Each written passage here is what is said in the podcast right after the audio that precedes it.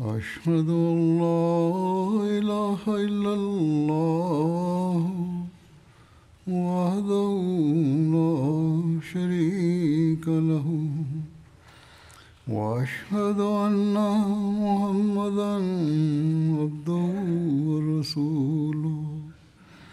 أما بعد فأعوذ بالله من الشيطان الرجيم. بسم الله الرحمن الرحيم. الحمد لله رب العالمين. الرحمن الرحيم. مالك يوم الدين. إياك نعبد وإياك نستعين. اهدنا الصراط المستقيم. صراط الذين أنعمت عليهم. غير المغضوب عليهم ولا الضالين.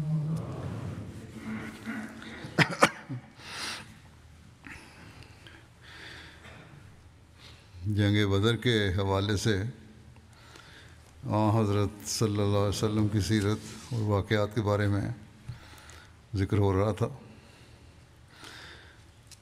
جنگ بدر ختم ہوئی اور کفار کو اللہ تعالیٰ نے ان کے بعد انجام تک پہنچایا۔ جیسا کہ ذکر ہو چکا ہے، سترہ کفار مارے گئے، جن میں سے بہت سے روسا اور سردار بھی تھے۔ ان روسائے قریش کی تدفین کے بارے میں اس طرح ذکر ملتا ہے۔ صحیح بخاری میں ہے کہ حضرت عبداللہ بن مسعود بیان کرتے ہیں کہ نبی کریم صلی اللہ علیہ وسلم کعبے کے پاس نماز پڑھ رہے تھے۔ پرانا واقع پچھلا سارے حالات بیان کرنے کیے جا رہے ہیں یہ۔ پہلے کیا حالات ہوتے تھے؟ حضرت صلی اللہ علیہ وسلم کعبے کے پاس نماز پڑھ رہے تھے کہ قریش کے چند افراد کے کہنے پر ان میں سے سب سے بدبخت نے نبی کریم صلی اللہ علیہ وسلم کے کندھوں کے درمیان جانور کی بچہ دانی رکھ دی جبکہ آپ سجدے میں تھے۔ نبی صلی اللہ علیہ وسلم سجدے کی حالت میں ہی رہے اور وہ لوگ ہنستے رہے۔ حضرت فاطمہ علیہ السلام کو کسی نے بتایا، وہ چھوٹی لڑکی تھیں دوڑتی ہوئی آئیں۔ اور نبی صلی اللہ علیہ وسلم سجدہ کی حالت میں رہے۔ یہاں تک کہ انہوں نے اس کو آپ کے اوپر سے ہٹا دیا یعنی وہ بھاری بچہ جان دانی جو تھی، اس کو ہٹایا حضرت فاطمہ نے۔ حضرت فاطمہ نے ان لوگوں کو برا بھلا کہا۔ جب رسول اللہ صلی اللہ علیہ وسلم نماز پڑھ چکے، تو آپ نے دعا کی۔ اے اللہ، تو قریش کی گرفت کر۔ اے اللہ، تو قریش کی گرفت کر۔ اے اللہ، تو قریش کی گرفت کر۔ پھر آپ نے نام لیے۔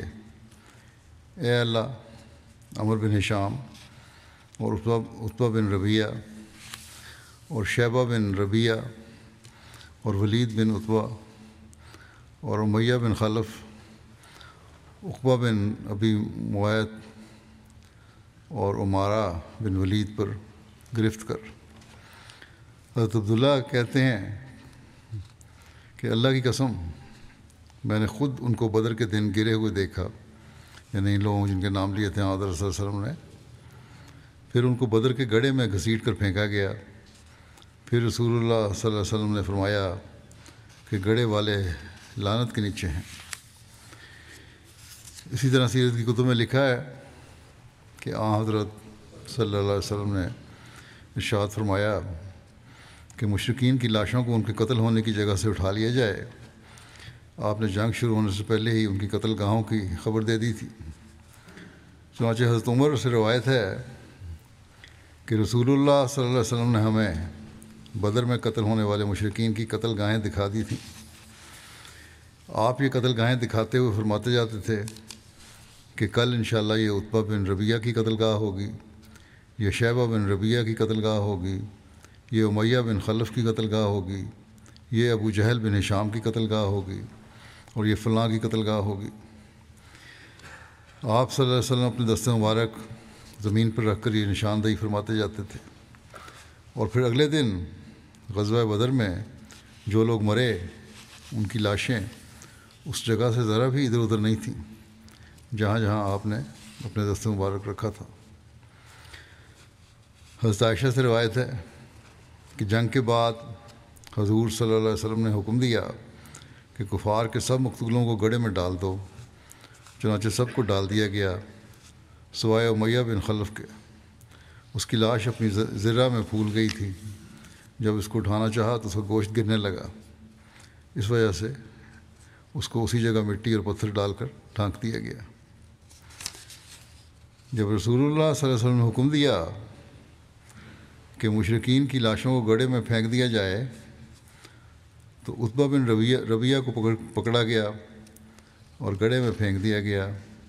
آ حضور صلی اللہ علیہ وسلم نے حضرت ابو حضیفہ جو اتبا کے بیٹے تھے کہ چہرے پر ناگواری کے آثار دیکھ لیے۔ یہ مسلمان ہو گئے تھے، باپ کافر تھا۔ آپ نے فرمایا ہے ابو حضیفہ شاید تمہارے دل میں تمہارے باپ کے بارے میں کچھ گمان گزرا ہے انہوں نے عرض کی، نہیں یا رسول اللہ، مجھے نہ تو باپ کے بارے میں شک ہے، نہ اس کے قتل کے بارے میں شک ہے۔ لیکن میں جانتا تھا کہ میرا باپ صاحب الرائے اور حلیم اور معزز انسان تھا۔ مجھے امید تھی کہ یہ امور یہ امور یعنی یہ باتیں جو اس نے دیکھی، بات باتیں تھیں اچھی اسے اسلام کی طرف لے جائیں گی جب میں نے اس کا انجام دیکھا تو مجھے اس کا کفر یاد آ گیا۔ حالانکہ مجھے اس کے اسلام لانے کی امید تھی۔ اس بات نے مجھے غمزدہ کر دیا۔ آ، حضور صلی اللہ علیہ وسلم نے انہیں یعنی ابو ضیفہ کو دعائیں خیر دی اور بھلائی کے کلمات کہے۔ اور طلحہ انصاری سے روایت ہے کہ نبی کریم صلی اللہ علیہ وسلم نے جگہ بدر کے دن سرداران قریش میں سے چوبیس آدمیوں کی نسبت حکم دیا اور انہیں بدر کے کنویں میں سے ایک کنویں میں ڈال دیا گیا۔ اور آپ جب کسی قوم پر غالب آتے تو میدان میں تین راتیں قیام فرماتے۔ جب آپ صلی اللہ علیہ وسلم بدر میں ٹھہرے اور تیسرا دن ہوا تو آپ نے اپنی اونٹنی پر کجاوا باندھنے کا حکم فرمایا۔ چنانچہ اس پر کجاوا باندھا گیا۔ پھر آپ چلے اور آپ کے صحابہ بھی آپ کے ساتھ چلے اور کہنے لگے، ہم سمجھتے ہیں کہ آپ کسی غرض کے لیے ہی چلے ہیں۔ آپ صلی اللہ علیہ وسلم نے اس کنویں کی منڈیر پر پہنچ کر کھڑے ہو گئے، جہاں ان کو کافروں کو پھینکا گیا تھا دفنانے کے لیے۔ آپ ان کے اور ان کے پاپوں کے نام لے کر پکارنے لگے، ان برے ہوئوں کے کہ اے فلاں فلاں کے بیٹے، اے فلاں فلاں کے بیٹے کیا آپ تم کو اس بات سے خوشی ہوگی کہ تم نے اللہ اور اس کے رسول کی فرم برداری کی ہوتی، کیونکہ ہم نے تو سچ سچ پا لیا جو ہمارے رب نے ہم سے وعدہ کیا تھا۔ آیا تم نے بھی واقعی وہ پا لیا ہے جو تمہارے رب نے تم سے وعدہ کیا تھا؟ ابو تعالیٰ کہتے تھے حضرت عمر نے کہا، یا رسول اللہ، آپ ان لاشوں سے کیا باتیں کر رہے ہیں؟ جن میں یہ جان نہیں، جن میں جان نہیں، مرے ہوئے لوگ ہیں۔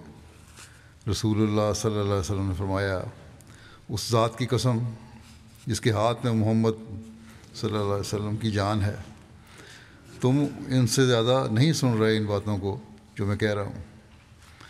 سیرت ابن شام میں یوں ذکر ہے کہ اے کنویں والو، اپنے نبی کے بہت برے رشتہ دار تھے۔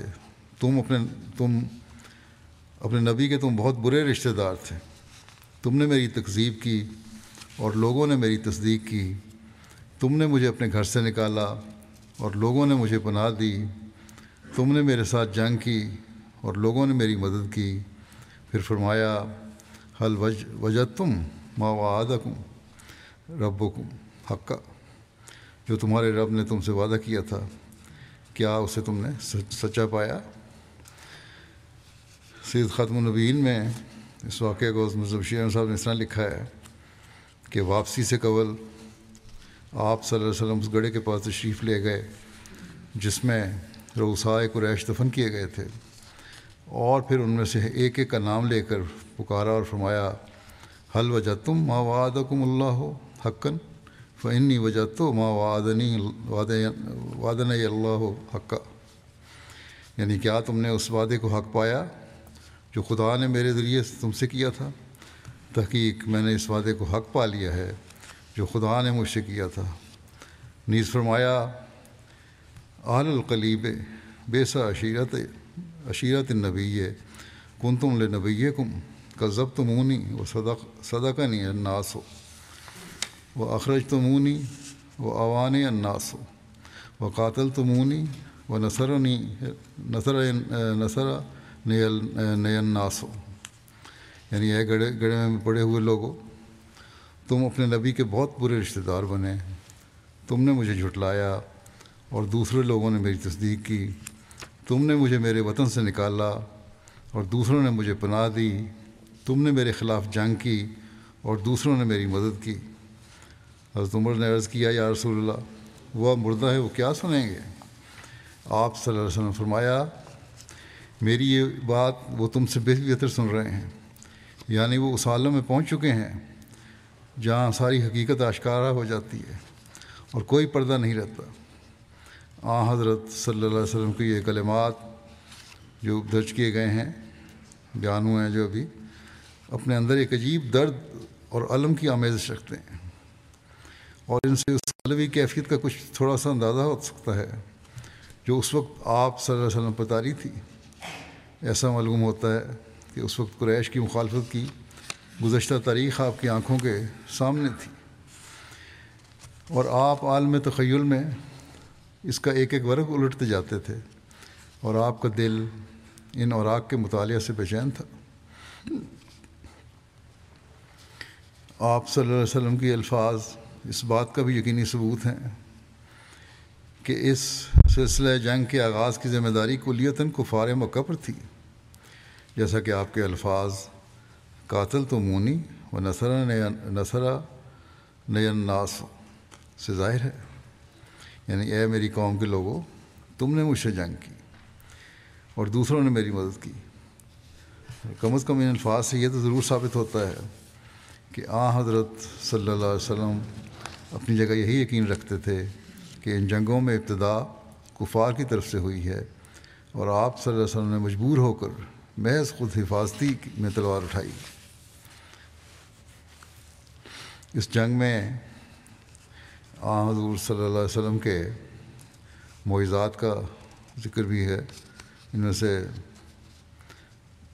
ایک واقعہ سیرت کتاب میں یوں ملتا ہے۔ ابن اسحاق کہتے ہیں کہ اکاشا بن محسن بدر کے دن اپنی تلوار کے ساتھ لڑائی کرتے رہے، یہاں تک کہ وہ ان کے ہاتھ میں ٹوٹ گئی۔ وہ رسول کریم صلی اللہ علیہ وسلم کی خدمت میں حاضر ہوئے۔ تو آپ نے ایک لکڑی ان کے ہاں کو عنایت کی اور فرمایا ہے اکاشا تم اس سے کافروں کے ساتھ جنگ کرو۔ اکاشا نے اس کو ہاتھ میں لے کر لہرایا تو وہ لکڑی آپ کے ہاتھ میں تلوار بن گئی، جو کافی لمبی تھی، جس کا لوہا بہت سخت تھا۔ اور اس کی رنگت سفید تھی۔ آپ اس کے ساتھ جنگ کرتے رہے۔ یہاں تک کہ مسلمانوں کو اللہ تعالیٰ نے فتح عطا فرما دی۔ راوی کہتا ہے، اس تلوار کا نام اون تھا۔ بعد کی جنگوں میں بھی وہ اس تلوار کے ساتھ داد شجاعت دیتے رہے۔ یہاں تک کہ مسلمہ کذاب کے ساتھ جنگ میں انہوں نے شہادت پائی۔ پھر لعاب دہن اور دست اقدس کی تاثیر کا ذکر ملتا ہے۔ ایک معیزے کے رنگ میں حضقتادہ سے روایت ہے کہ غزوہ بدر کے روز ان کی آنکھ پر ضرب لگی۔ ان کی آنکھ ان کے رخسار پر باہر نکلی یعنی ڈیلا نکل کے باہر آ گیا۔ انہوں نے اسے نیچے پھینک دینے کا ارادہ کیا۔ صحابہ نے حضور صلی اللہ علیہ وسلم سے اس سلسلہ میں دریافت کیا۔ تو آپ صلی اللہ علیہ وسلم نے فرمایا، نہیں، ایسا نہیں کرنا۔ اور آپ صلی اللہ علیہ وسلم نے حضرت قطادہ کو اپنے پاس بلایا۔ اور اپنی ہتھیلی پر ان کی آنکھ رکھی، پھر اسے اس جگہ، اس کی جگہ پر رکھ دیا یعنی واپس آنکھ میں ڈیلا ڈال دیا۔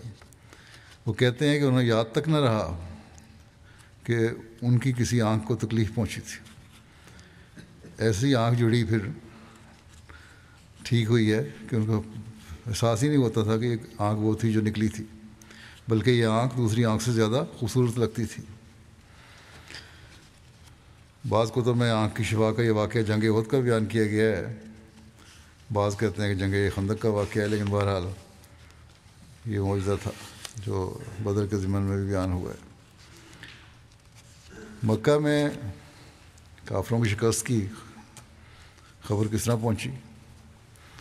اس کا ذکر اس طرح ملتا ہے کہ مشرقین نے میدان بدر سے غیر منظم شکل میں بھاگتے ہوئے تتر بتر ہو کر گھبراہٹ کے عالم میں مکے کا رخ کیا۔ شرم و ندامت کے سبب ان کی سمجھ میں نہیں آ رہا تھا کہ کس طرح مکے میں داخل ہوں۔ سب سے پہلے جو شخص مکے میں قریش کی شکست کی خبر لے کر داخل ہوا، وہ حسمان بن ایاس بن عبداللہ تھا۔ یہ بعد میں مسلمان ہو گیا تھا۔ لوگوں نے اسے پوچھا کہ پیچھے کیا خبر ہے؟ اس نے کہا اتبا بن ربیہ شیبہ بن ربیہ ابو الحکم بن حشام یعنی ابو جہل اور امیہ بن خلف اور مزید کچھ سرداروں کے نام لیے یہ قتل ہو گئے جب اس نے مختلین میں سے قریش کے سرداروں کو گنانا شروع کیا تو لوگوں کو اس کی بات کا یقین نہیں آیا۔ صفوان بن امیہ جو حتیم میں بیٹھا تھا، اس نے سن کر کہا کہ سمجھ نہیں آتا، شاید یہ شخص دیوانہ ہو گیا۔ بطور امتحان اسے دریافت تو کرو کہ صفوان بن امیہ کہاں ہے؟ اپنے بارے میں اس نے پوچھا۔ لوگوں نے پوچھا، صفوان بن امیہ کا کیا ہوا؟ اس نے کہا، وہ دیکھو، وہ تو حتیم میں بیٹھا ہے۔ پاگل نہیں ہوا، میں دیکھ رہا ہوں سب کچھ۔ بخدا، اس کے باپ اور بھائی کو قتل ہوتے ہوئے میں نے اپنی آنکھوں سے دیکھا ہے۔ یعنی اس پر انہیں یقین ہوا کہ شخص سچی خبر دے رہا ہے۔ غرض اس طرح اہل مکہ کو مدین میدان بدن کی میدان بدر کی شکست فاش کی خبر بھی لی اور ان کی طبیعت پر اس کا نہایت برا اثر پڑا، حتیٰ کہ مقتولین پر نوحہ کرنے کی ممانعت کر دی تھی، تاکہ مسلمانوں کو ان کے غم پر خوش ہونے کا موقع نہ ملے۔ قریش مکہ میں سے کچھ نے اپنے مقتولین پر نوحہ کیا تو انہوں نے کہا، ایسا نہ کرو یعنی دوسروں نے ان کو کہا، کیونکہ محمد صلی اللہ علیہ وسلم اور ان کے اصحاب کو یہ خبر پہنچے گی تو وہ تمہاری اس حالت پر خوش ہوں گے اور اپنے قیدیوں کی رہائی کے لیے کسی کو نہ بھیجو۔ یہاں تک کہ تم ان کے بارے میں خوب غور و فکر کر لو۔ نہ نوحہ کرنا ہے، نہ اپنے قیدیوں کو چھڑانے کے لیے کوئی کوشش کرنی ہے۔ تاکہ محمد صلی اللہ علیہ وسلم اور آپ کے اصحاب فدیہ کے معاملے میں تم پر سختی نہ کریں۔ اہل مدینہ کو فتح کی خوشخبری کس طرح ملی اور اس کا رد عمل کیا تھا؟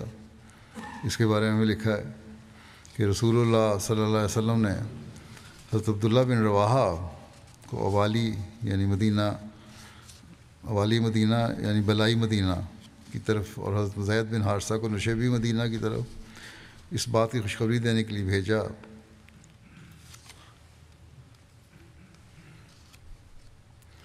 جو اللہ تعالیٰ نے اپنے رسول صلی اللہ علیہ وسلم کو عطا فرمائی تھی۔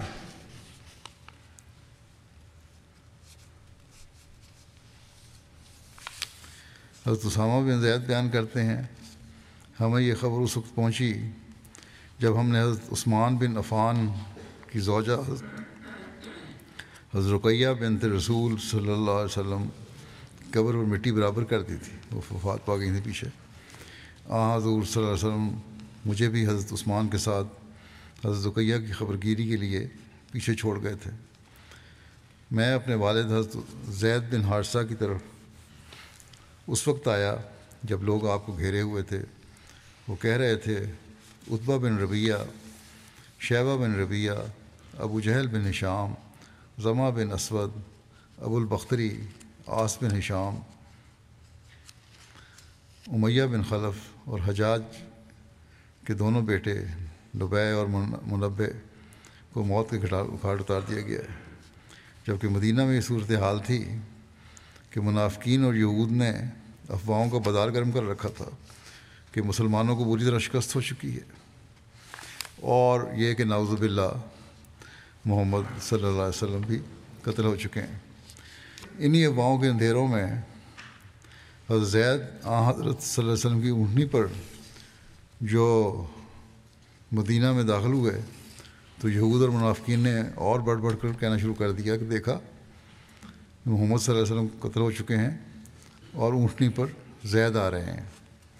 اور جب حضرت زید نے یہ بتانا شروع کیا کہ اتبا بھی مارا گیا شیبہ بھی مارا گیا، ابو جہل بھی مارا گیا، امیہ بھی مارا گیا، تو اس پر منافقین نے کہنا شروع کر دیا کہ بھلا یہ کیسے ممکن ہے؟ لگتا ہے کہ مسلمانوں کی شکست اور محمد صلی اللہ علیہ وسلم کی وفات کی وجہ سے زید اپنے ہوش و آواز کھو چکے۔ اس لیے اس طرح کی باتیں کر رہے ہیں۔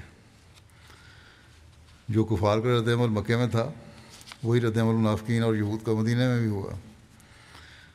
حضرت اسامہ بن زید کہتے ہیں کہ کیونکہ میں ساری باتیں مدینہ میں سن رہا تھا، اس لیے میں اپنے والد زید کو اس طرف لے، ایک طرف لے گیا، لے کر گیا اور پوچھا کہ ابا، جو تم کہہ رہے ہو کیا واقعی سچ ہے؟ کہنے لگے کہ بیٹا بخدا ایسا ہی ہوا ہے اور جو میں کہہ رہا ہوں وہ سچ ہے۔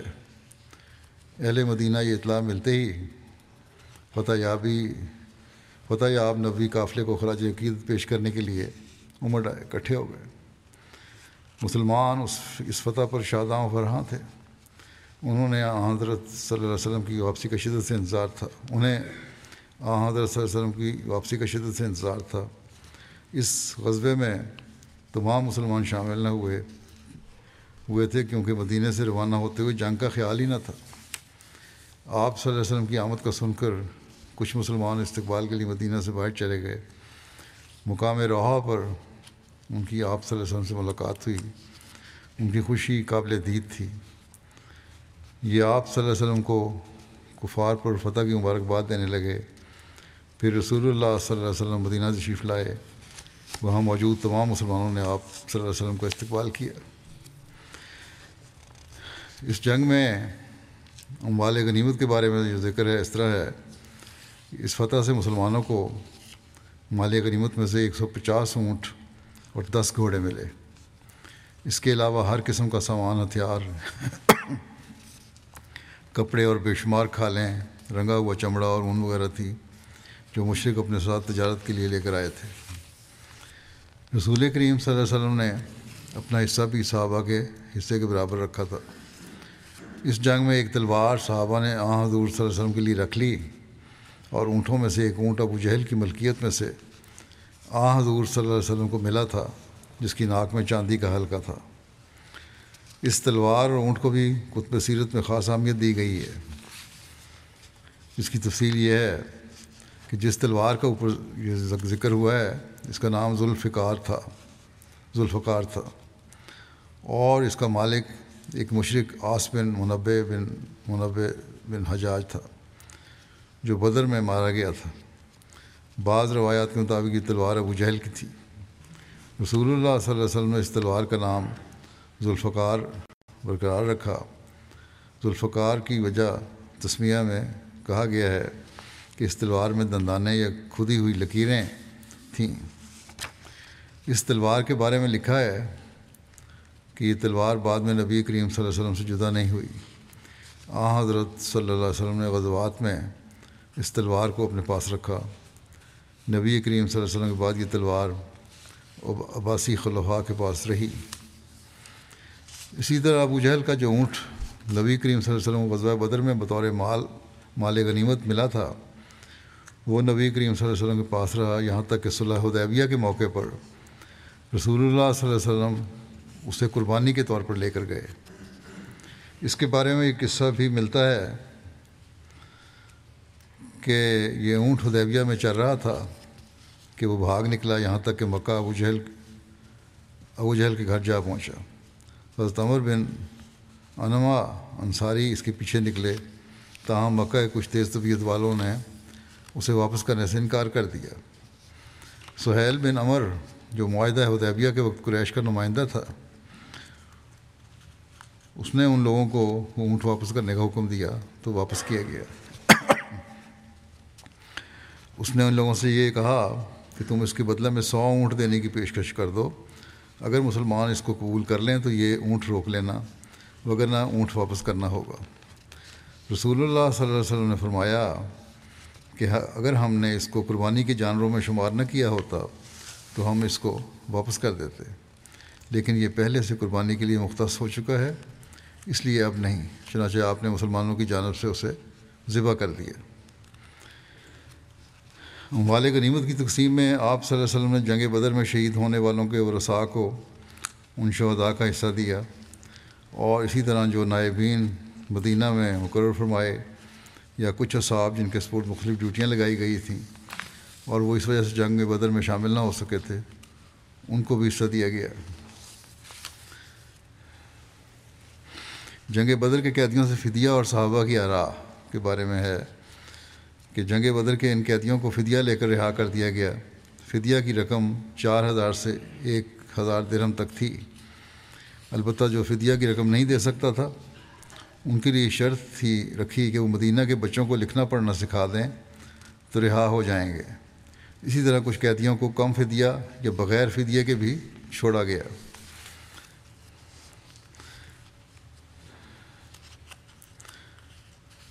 فدیہ کی بات جو روایات ہیں، مختلف قسم کی روایتیں ہیں، بعض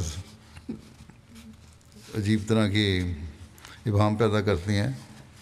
اس بارے میں صحیح حل بھی نکالا ہے مسلم عود نے بہرحال پہلے ساری بات بیان کر دیتا ہوں۔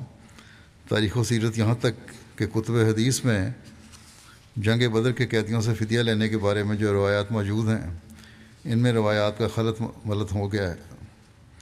حقیقت یہی ہے کہ آج رسول وسلم نے فدیہ لینے کا فیصلہ جو فرمایا تھا، وہ الہی منشا کے عین مطابق تھا۔ عمومی روایات کے مطابق، وہ میں پہلے حضرت عمر کے ذمہ میں بیان کر چکا ہوں۔ یہاں بھی ضروری ہے بیان کرنا، اس لیے بیان کرتا ہوں۔ حضرت ابن عباس بیان کرتے ہیں کہ جب انہوں نے قیدیوں کو پکڑا یعنی بدر کے موقع پر مسلمانوں نے قیدیوں کو پکڑا تو رسول اللہ صلی اللہ علیہ وسلم نے حضرت بکر اور حضرت عمر سے فرمایا، ان قیدیوں کے بارے میں تمہاری کیا رائے ہے؟ حضرت عمر نے عرض کیا کہ، اے اللہ کے نبی، وہ ہمارے چچا زاد اور رشتہ دار ہیں۔ میرا خیال ہے آپ ان سے فدیہ لے لیں۔ وہ ہمارے لیے ان کفار کے مقابلے میں قوت کا باعث ہوگا۔ اور قریب ہے کہ اللہ تعالیٰ ان کو اسلام کی طرف رہنمائی فرمائے۔ رسول اللہ صلی اللہ علیہ وسلم نے فرمایا، اے ابن خطاب تمہاری کیا رائے حضرت عمر سے پوچھا۔ حضرت عمر نے کہا، نہیں یا رسول اللہ اللہ کی قسم، میری وہ رائے نہیں ہے جو وہ کی رائے ہے۔ بلکہ میری رائے یہ ہے کہ آپ انہیں ہمارے سپرد کر دیں، ہم ان کی گردنیں مار دیں، ان کو قتل کر دیں۔ اور علی کے سپرد عقیل کو کریں کہ وہ اس کی گردن مارے اور میرے سپرد فلاں کو کریں جو نسباً حضرت عمر کا رشتہ دار تھا، تو میں اس کی گردن مار دوں۔ کیونکہ یہ سب کفار کے لیڈر اور ان کے سردار ہیں۔ رسول اللہ صلی اللہ علیہ وسلم نے حضرت بکر کی بات کو ترجیح دی۔ حضرت عمر کہتے ہیں کہ میری بات کو ترجیح نہ دی۔ پھر کہتے ہیں کہ حضرت عمر کے اگلے دن میں آیا تو رسول اللہ صلی اللہ علیہ وسلم اور ابو بکر بیٹھے رو رہے تھے۔ میں نے عرض کیا، یا رسول اللہ، مجھے بتائیے کس چیز نے آپ کو اور آپ کے ساتھی کو رلایا اگر مجھے رونا آیا تو میں بھی رہوں گا۔ ورنہ میں آپ دونوں کو رونے کی طرح رونے کی صورت بنا رونی صورت بنا لوں گا۔ رسول اللہ صلی اللہ علیہ وسلم نے فرمایا، میرے رونے کی وجہ یہ ہے جو تمہارے ساتھیوں نے میرے سامنے ان سے فدیہ لینے کی تجویز پیش کی تھی۔ میرے سامنے ان کا عذاب اس درخت سے زیادہ قریب پیش کیا گیا ہے جو درخت اللہ کے نبی صلی اللہ علیہ وسلم کے قریب ہی تھا۔ اور اللہ تعالیٰ نے یہ آیت نازل فرمائی ہے کہ ماں کا آنا نبی یقون لہو اسرا حتیٰ یسخنا فی الارض۔ یعنی کسی نبی کے لیے جائز نہیں کہ زمین میں خون ریز جنگ کے بغیر قیدی بنائے اور پھر اگلی دو آیتیں چھوڑ کے ہے کہ فکولو مما غنم تم حلال طیبہ یعنی پس جو مال غنیمت تم حاصل کرو، اس میں سے حلال اور پکیزہ کھاؤ۔ بس اللہ نے ان کے لیے غنیمتیں جائز کر دیں، یہ صحیح مسلم کی روایت ہے۔ اس حدیث کے شروع کے الفاظ جو ہیں کہ آ حضرت صلی اللہ علیہ وسلم اور حضرت بکر رو رہے تھے اور پھر آگے جو قربانی قرآن آیات کے الفاظ ہیں، ان میں جو مضمون بیان ہوا ہے، وہ اس روایت کو مفن سا کر دیتا ہے، وہ پتہ نہیں لگتا کیا کیا، کہا جا رہا ہے۔ بات واضح نہیں ہوتی۔ بہرحال اس روایت کو صحیح سمجھ کے اکثر کتب تاریخ اور سیرت اور مفسرین نے بیان کیا ہے کہ اللہ تعالیٰ نے گویا جنگ بدر کی قیدیوں سے فدیہ لینے والے فیصلے پر ناراضگی کا اظہار فرمایا۔ اور حضرت عمر کی رائے کو پسند فرمایا۔ حضرت عمر کی سیرت و سوانے لکھنے والے جب ایک الگ باب مانتے ہیں کہ حضرت عمر کی رائے پر کون کون سے قرآن احکام نازل ہوئے، تو ان میں سے ایک یہ بھی درج کیا جاتا ہے کہ جنگ بدر کے قیدیوں کے بارے میں حضرت عمر کی رائے کو اللہ تعالیٰ نے ترجیح دی۔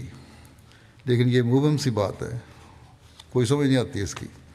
لگتا ہے کہ سیرت نگاروں اور مفسرین کو اس کو سمجھنے میں غلطی لگی ہے۔ بہرحال حضرت مسلم اطلاعان ہو، نے اس کو وضاحت میں جو بیان فرمایا ہے، وہ آپ کے غیر مطبوعہ تفصیلی نوٹ میں ملا ہے۔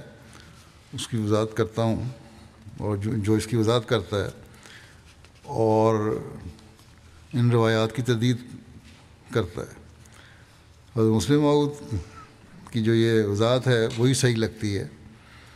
بلا وجہ حضرت عمر کے مقام کو اونچا کرنے کے لیے لگتا ہے کہ بعض مفسرین نے یہ روایت بنا دی ہے یا اس کو غلط سمجھا گیا ہے۔ بہرحال حضرت مسلم معود رضی اللہ عنہ سورہ انفال کی آیت نمبر اڑسٹھ کی تفسیر کرتے ہوئے فرماتے ہیں کہ اسلام سے پہلے عرب میں رواج تھا اور لکھتے ہیں کہ افسوس ہے کہ دنیا کے بعض حصوں میں اب تک یہ چلا آ رہا ہے رواج کہ اگر جنگ نہ بھی ہو اور لڑائی نہ بھی ہو، تب بھی قیدی پکڑ لیتے ہیں اور ان کو غلام بنا لیتے ہیں۔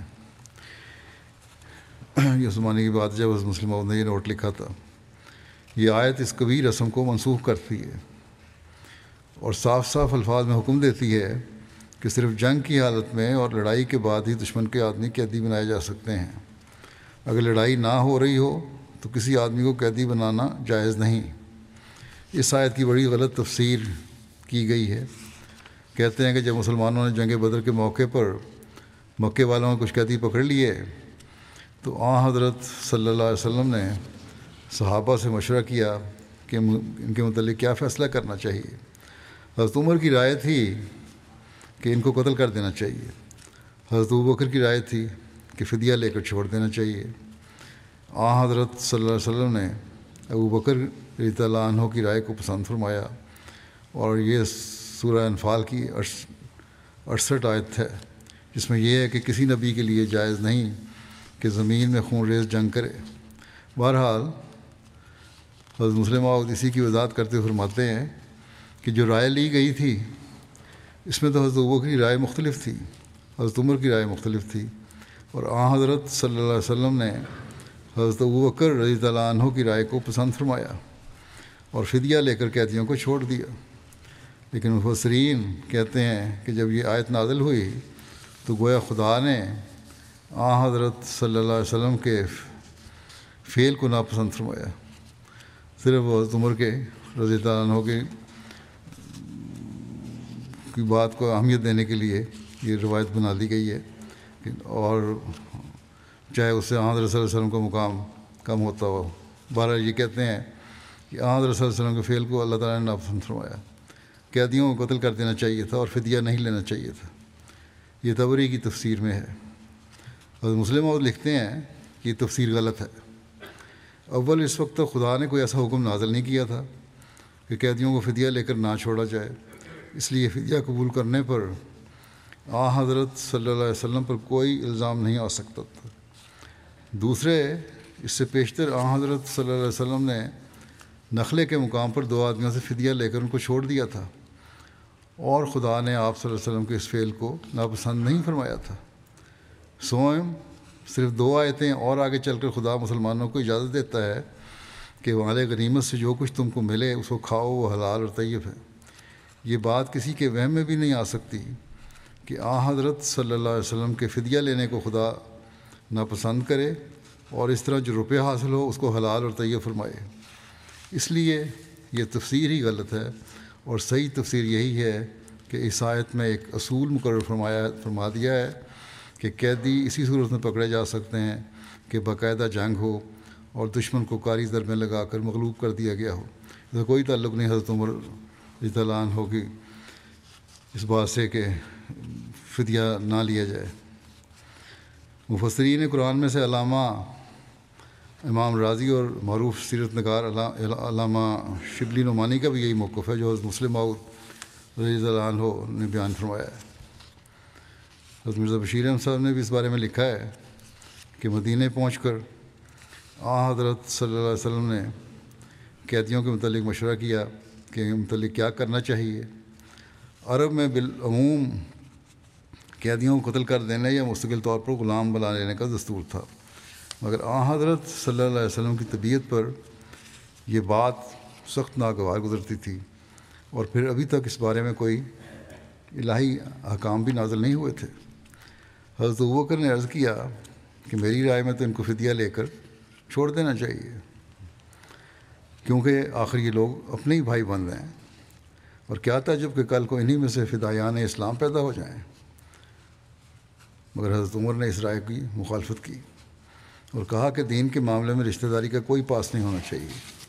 اور یہ لوگ اپنے افعال سے قتل کے مستحق ہو چکے ہیں۔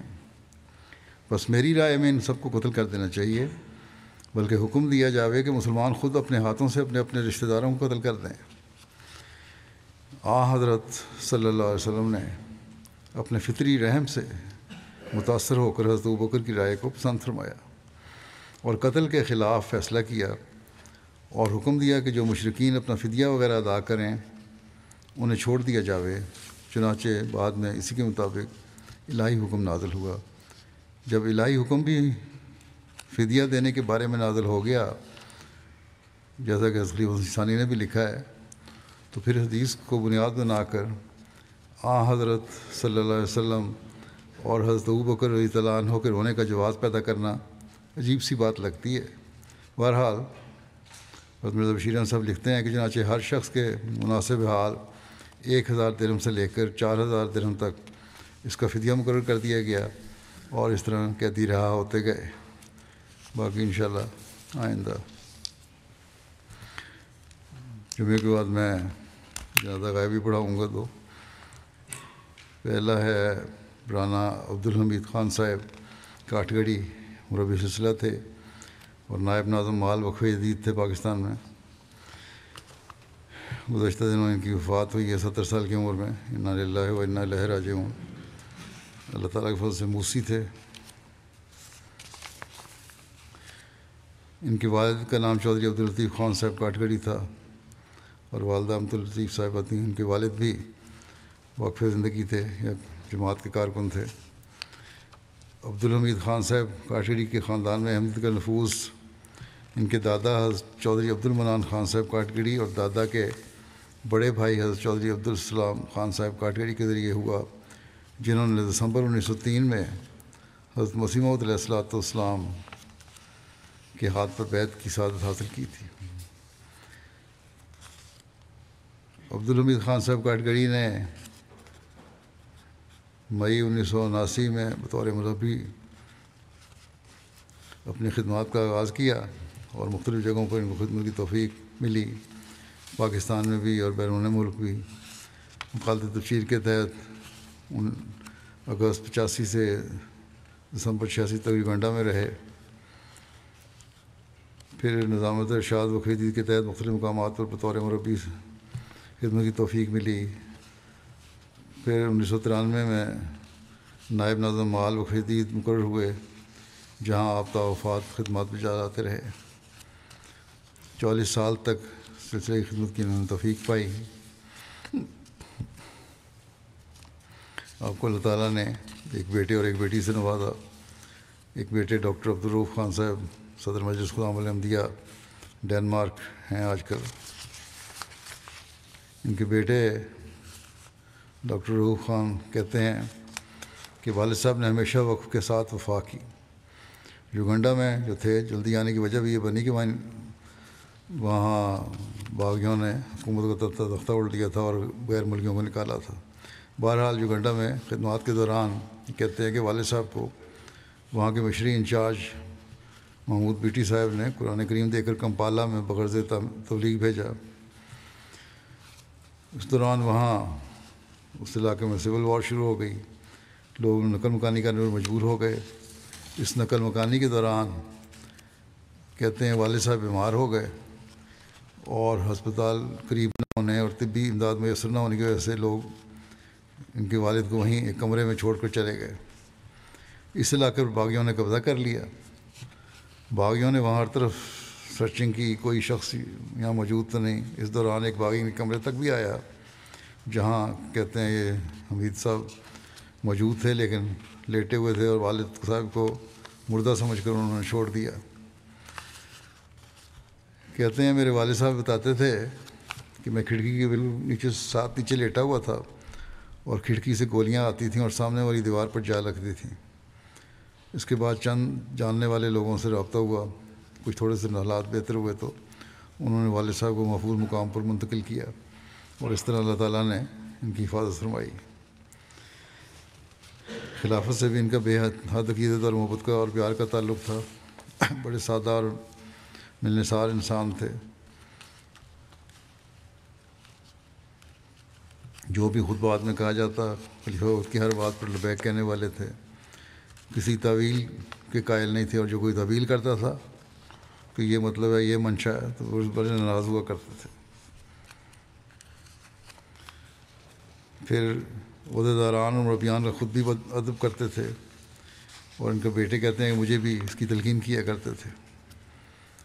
کہتے ہیں، میں الحمد جی ایک تنظیم میں تھا، ایک مرتبہ کہنے لگے کہ اگر تم نے عہدے دار اور منصم اتفال کی بات نہیں ماننی، کسی بات کو اختلاف کیا ہوگا انہوں نے، تو عہدہ چھوڑ دو۔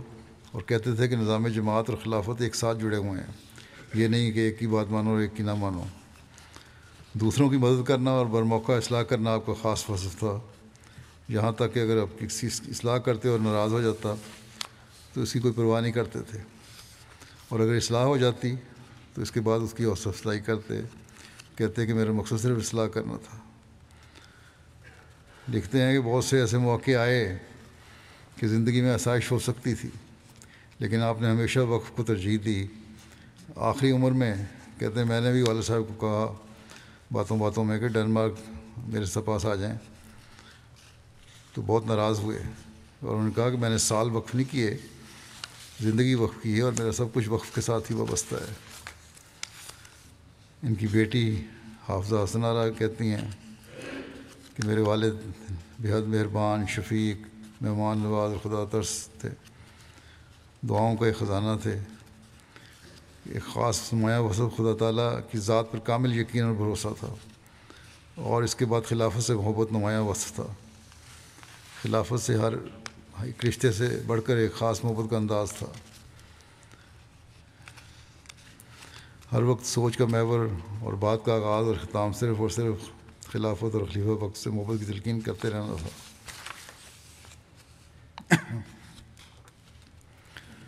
کہتے یہاں بھی کبھی آتے تھے یو کے میں تو جب میں بعض جذبات سے مغلوب ہو کے اپنا اظہار کرتی تو کہا کرتے تھے کہ دنیا کے تمام رشتے فانی ہیں، اپنا صرف خدا سے رشتہ مضبوط رکھو تم۔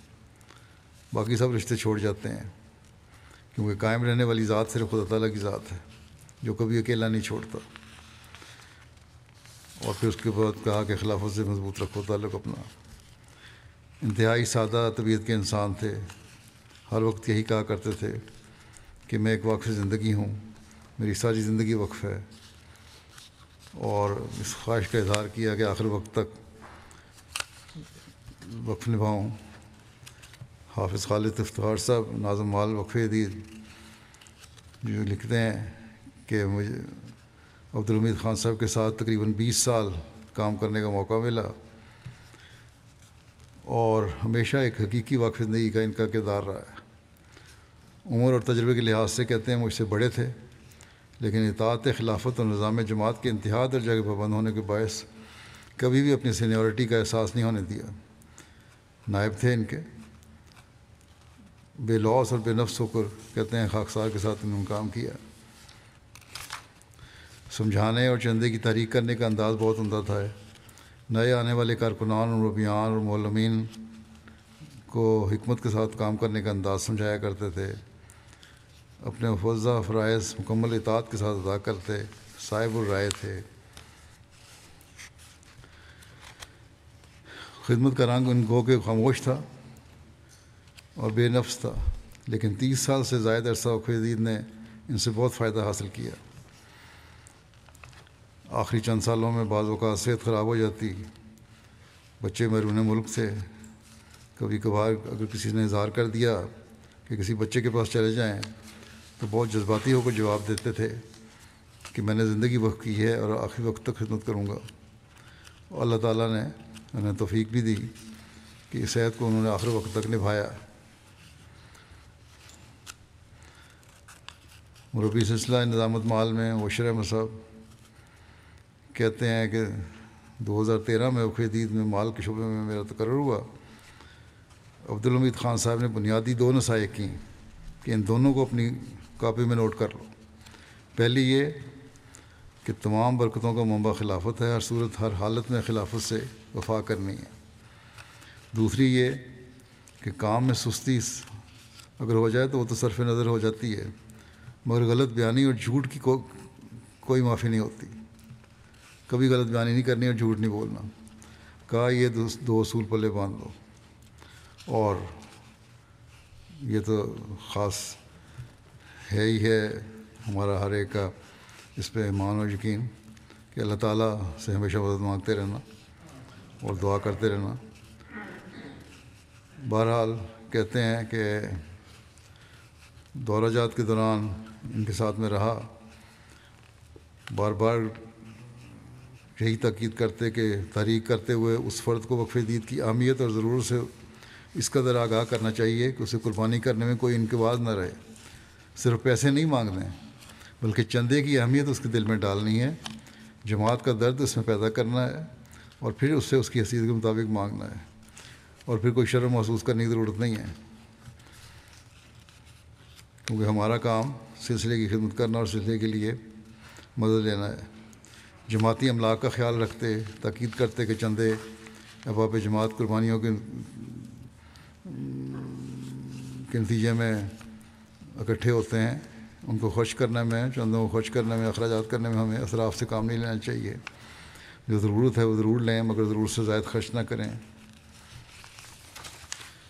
کہتے تھے، میں نے اپنے بیٹے کو بھی کہا ہوا ہے کہ جب تک تم جماعت کے وفادار ہو، تم میرے بیٹے ہو۔ باقی میرا تم سے کوئی تعلق یا مطالبہ نہیں ہے۔ اللہ تعالیٰ سے مفرت الرحم کو سلوک فرمائے، درجات بلند کرے۔ ان کی نیکیاں بھی ان کی اولاد میں جاری رکھے۔ اگلا ذکر ہے جو جنازہ ہوگا، وہ نصر جہاں احمد صاحبہ، اہلیہ مکرم بشر احمد صاحب مربی سلسلہ ہے امریکہ میں۔ یہ بھی گزشتہ دنوں ان کی وفات ہوئی ہے۔ انّا اللہ و انّا اللہ راج مرحومہ اپنے خامند مکرم بشر احمد صاحب اور تین بچوں کے ہمراہ انیس سو بہتر میں امریکہ منتقل ہو گئیں۔ واشنگٹن میں سکونت اختیار کی۔ انیس سو اٹھاسی میں امریکہ میں آپ کے خامند نے زندگی کرنے کی توفیق پائی اور مرحومہ نے تمام عمر بہت سادگی اور شکر گزاری کے ساتھ بسر کی۔ ان کو جب وقف کیا ان کے خامد نے بشر صاحب نے، تو ان سے سے مربی کا کام سر انجام دے رہے ہیں۔ بہت سادگی اور شکر گزاری کے ساتھ انہوں نے، ان کے ساتھ زندگی گزاری۔ مرحومہ اللہ تعالیٰ کے فضل سے موسیاں تھیں۔ باقاعدہ چندوں میں بچر کی حصہ لینے والی خلافت کے ساتھ بہت عشق کا تعلق انیس سو ستر سے دو ہزار سات تک لجنہ میں اللہ مختلف حیثیت سے خدمت کی توفیق ملی۔ لوکل نائب صدر، لوکل صدر ریجنل صدر وغیرہ رہیں۔ اسلام احمدیت کے پھیلانے کے لیے بہت محنت اور لگن سے تبلیغی پروگرام ترتیب دیے۔ لجنہ اور ناثرات کی تعلیم و تربیت کے لیے مختلف پروگراموں کا انعقاد کیا۔ اپنے بچوں کی تربیت بھی دینی اور رنگ میں بہتر کی۔ اسی طرح دنیاوی تعلیم کی طرف بھی توجہ دلائی۔ پسمانگان میں میاں کے علاوہ دو بیٹے اور دو بیٹیاں ہیں، شامل ہیں۔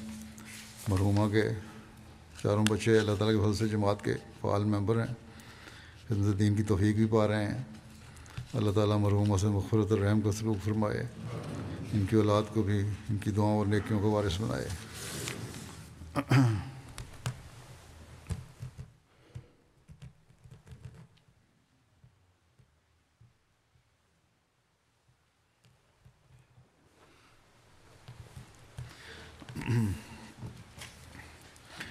الحمد لله